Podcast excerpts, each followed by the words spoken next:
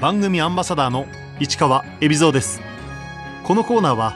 毎回一人の障害者アスリートチャレンジドアスリートおよび障害者アスリートを支える方にスポットを当てスポーツに対する取り組み苦労喜びなどを伺います。パラクライミングの吉田桃子です。吉田桃子選手1990年山梨県生まれの30歳生まれつき左手に軽度の麻痺があります。2016年から趣味でクライミングを始めやがて本格的に競技を開始。2018年競技歴わずか2年でパラクライミングの日本代表となり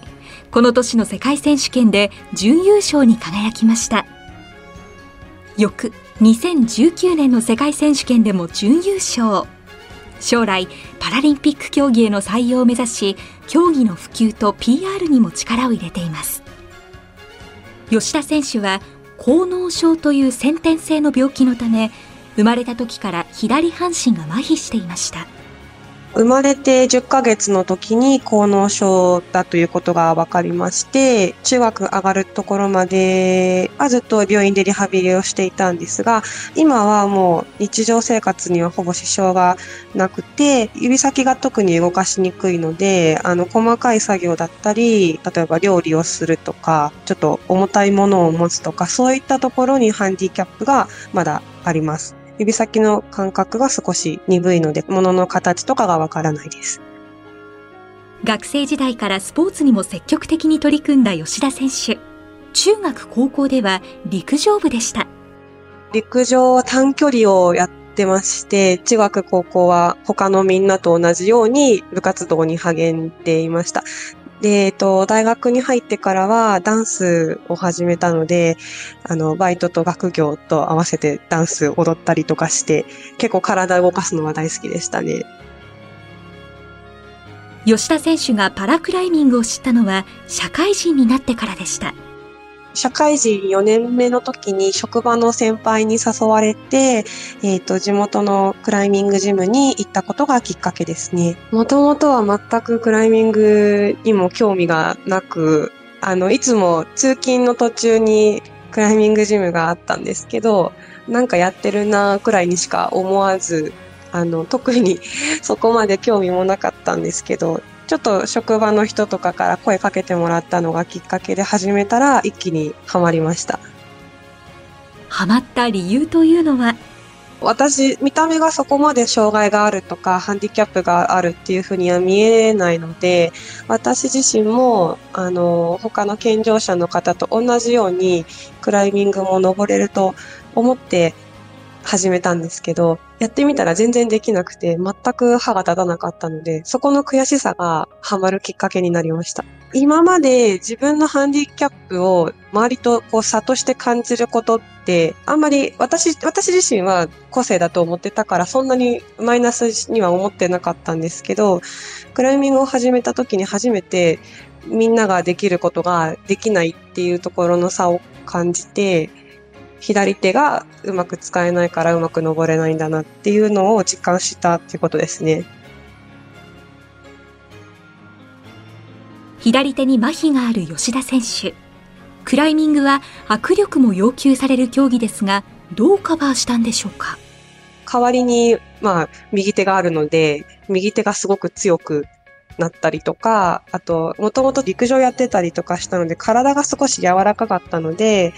他の柔軟性だったりとか体幹とかで補える部分が多かったので、そこでうまくこう上達できるように、あの自分の体でうまくコントロールできたのかなと思います。吉田選手はクライミングを始めてからパラクライミングという競技の存在を知りました。あまり私そのクライミングっていうものにそのパラと普通の通常のクライミングっていう分けてるところから入り口で入ってないのでみんなと普通に始めるところから始めてで後からパラクライミングを知ったっていう感じです。パラクライミングと通常のクライミングの違いは？パラクライミングの方には障害の種類とか程度でクラス分けがされていて大きく分けるとブラインド、あの目が見えない方のカテゴリーと、あとは切断のカテゴリー、足がないとか、手がないとかっていう方々のカテゴリーと、あと最後に私があの、そこに区分けされるんですけど、麻痺があったり、何らかの原因で、四肢のどこかが動かしにくい神経障害のクラスというふうに分かれています。で、さらにそこから重度、中度、軽度とそれぞれ3つのクラス分けがされてます。吉田選手が所属するカテゴリーは RP3 麻痺のカテゴリーで障害が一番軽いクラスです。このクラスには健常の選手とほぼ変わらない動きをする選手もたくさんいます。世界大会とか行っても、周りから見たら私もそうなのかもしれないんですけど、あの人、どこに障害があるのっていう選手が、あの、ヨーロッパの方とか多くて、でも実際話聞いてみると、あの、頸椎を痛めてて首から下の肩のあたりが動かしにくいよとか、背骨が湾曲してて体が傾いてるよとか、結構人それぞれ、あの、いろんな障害を持っているっていう方が多いですね。クライミングは筋力だけでなく、頭脳も要求されるスポーツです。登る前に目の前にある壁をどう登りきるかっていうのを事前に頭の中で想定をするんですね。で、想定してこう行こう、こう行こうって組み立てたものを実際にやってみて、それで関東を目指すっていう、まあ、プロセスがあるので、そこでいかに自分の持ってる力を引き出して攻略するかっていうところを考えるのにパズル的な要素が強いので頭脳を使うんだと思います。ホールドは毎回大会ごとに変わります。あの、よく大会とかコンペティションって水物って言われるくらい一瞬でその時だけのために作るルートがほとんどなので、決勝とかだと6分間しか事前に見ることができないので、行楽法を6分間の間に探って本番に臨むっていう形ですね。国内と海外でホームの有利不利はあるんでしょうか？気候とか湿度とかで手に汗をかくかかかないかって結構重要だったりするので、暑かったり湿度が高いと手汗をかいて滑りやすくなったりするんですよ。そういう意味では日本人って普段から日本ってあの湿度が高いところで練習してるので、他のヨーロッパ勢の人たちだとヨーロッパの気候が乾いてて結構そういう気温とか湿度に慣れてないので、そういったところで日本開催だと日本人が有利っていうのはあるかと思います。吉田選手は2018年1月競技歴わずか2年で国内一を決める日本選手権に出場。初めての大会でいきなり2位に入賞しました。この大会に出たきっかけも同じようにハンディキャップのある人たちと一緒に登ってみたいなと思ったのがきっかけだったので大会でいい成績を残そうっていうのは最初から思ってたわけではなかったですね。結構軽い気持ちでやってみようっていう感じです。あの、大会そのものが初めてだったので、ああ、大会ってこんな感じなんだっていう、なんかもう刺激を受けた大会でした。その時優勝した選手は？吉田愛香選手って言って、もうベテランののクライマーさんなんですけれども、その方にはうんと、初めて日本選手権出てから今の直近の国際大会まで一回も勝てたことがないので、ずっとあの追いかけてる存在です。吉田選手は実力を発揮し、日本代表に選出。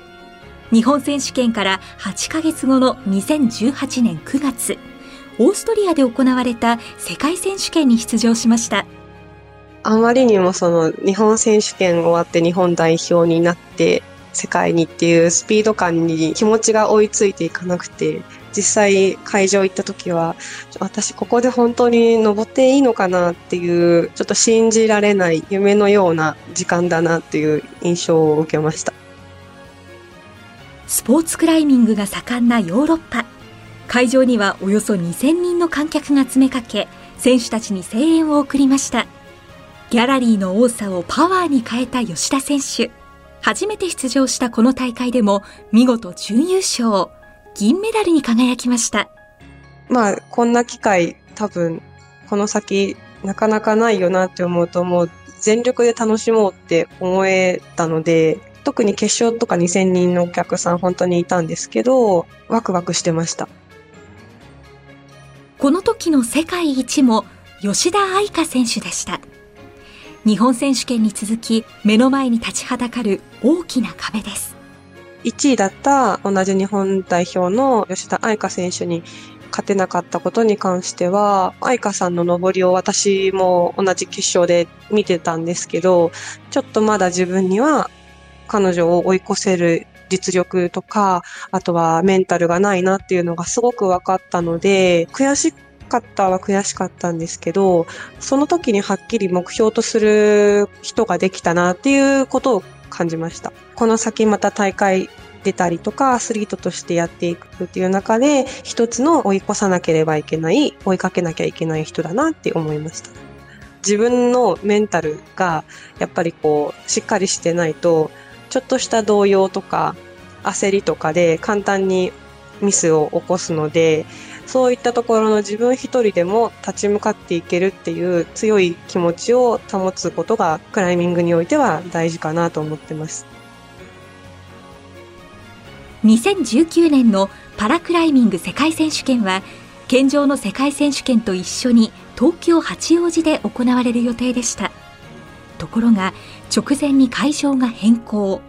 パラの大会だけフランスで分離開催されることになりました。なかなかスポーツクライミングに比べてパラクライミングは競技人口も少ないですし、認知度もやっぱりまだまだ低い発展途中なので、そういった意味で日本で開催されること、あとは通常のオリンピック種目になっているスポーツクライミングと一緒に開催されることって非常に大きな意味がありまして、クライミングやってない人にも、普段クライミングジムに通ってるようなクライマーさんたちにも、自分たちが知ってるもの以外のクライミングがあるんだなっていうのを、この日本開催はその知るきっかけになるんじゃないかとすごい期待をしていたので、それに関しては非常に残念でしたね。健常のオリンピックでは、東京大会からスポーツクライミングが正式競技に採用。パラクライミングもパラリンピックへの採用が期待されています。選手間の中ではパラリンピックに入ったらいいなっていう活動を世界各国のパラクライマーの人たちがしてるんですけど実際はその競技人口とかあと国の数とかそういったところでまだ超えなければいけない条件があったりするのでそこを超えないとパラリンピックにはちょっとまだいけないですよっていう状態なので、やっぱり普及活動というか、選手の数を増やす、知ってもらうっていうところがまずパラリンピックに入るために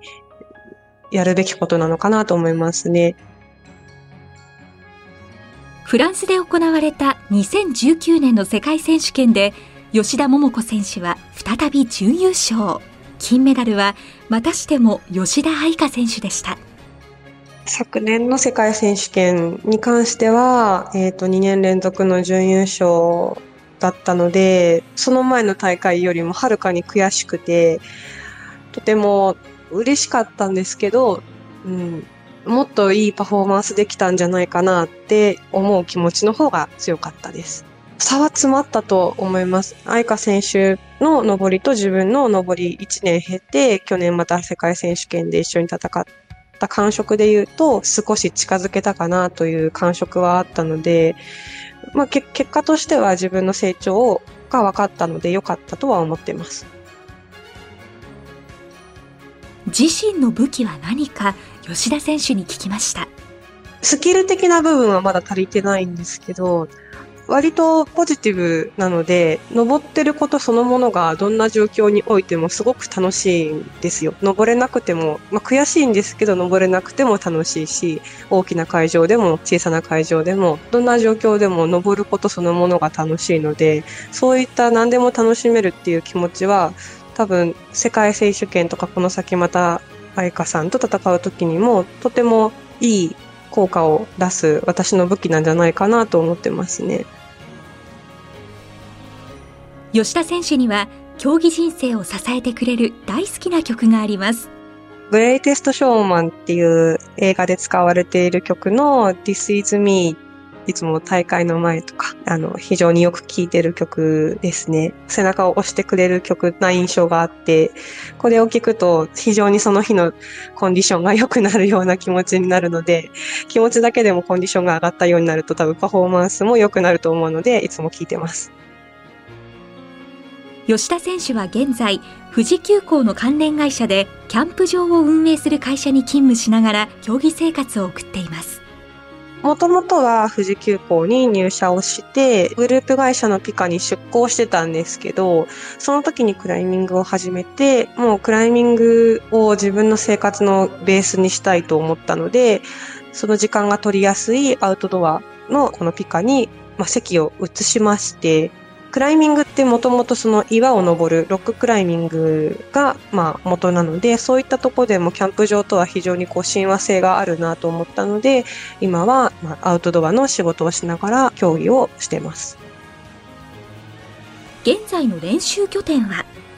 今山梨在住で会社も山梨なんですけど山梨はあの非常に岩場が多いのでとてもクライミングの環境には適してますね。あとはクライミングジムも比較的点々とあるので、仕事と練習の環境は非常に整ってると思います。基本的には職場も練習の拠点も富士吉田です。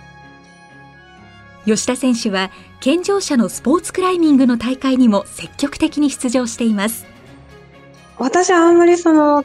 健常者の大会と、あとパラの大会ってあんまり分ける理由が私の中ではないと思っていて、パラクライマーが健常者の大会に出ることで、パラを知ってもらうきっかけにもなるし、まあ自分も刺激をもらえるので、あんまり分けずに積極的にそういった理由では出てますね。勝てたら、あ、やった、勝てちゃうんだっていう、ちょっとそう、そういう自分の自信にもなりますし、周りの励みにもなるので、いいこと尽くしです。吉田選手にアスリートとしてこれからの夢を伺いました。まずはパラリンピックの種目にパラクライミングをする。あとは、まあ、クライマーとしてっていうところなんですけど、手がうまく使えなくても世界中の岩場とか、もっと日本だけじゃなくて、いろんな世界中の、えっ、と、クライミングエリアで自分の登りを楽しむことができたらいいなと思っています。えっと、世界中の岩場で行ってみたい場所が、アメリカのエルキャピタンっていう、あの、大きな国立公園の中にある岩場で、そこは本当に世界中のクライマーが憧れて、あの、目指すクライミングエリアになっているので、いつかそこで登ってみたいなっていう気持ちがあります。岩場になると、その自分のメンタルとか自分のスキルだけで登れるか登れないか自分の生き方を試されるようなクライミングをすることが多いのでそういったところを楽しみたいなと思ってます。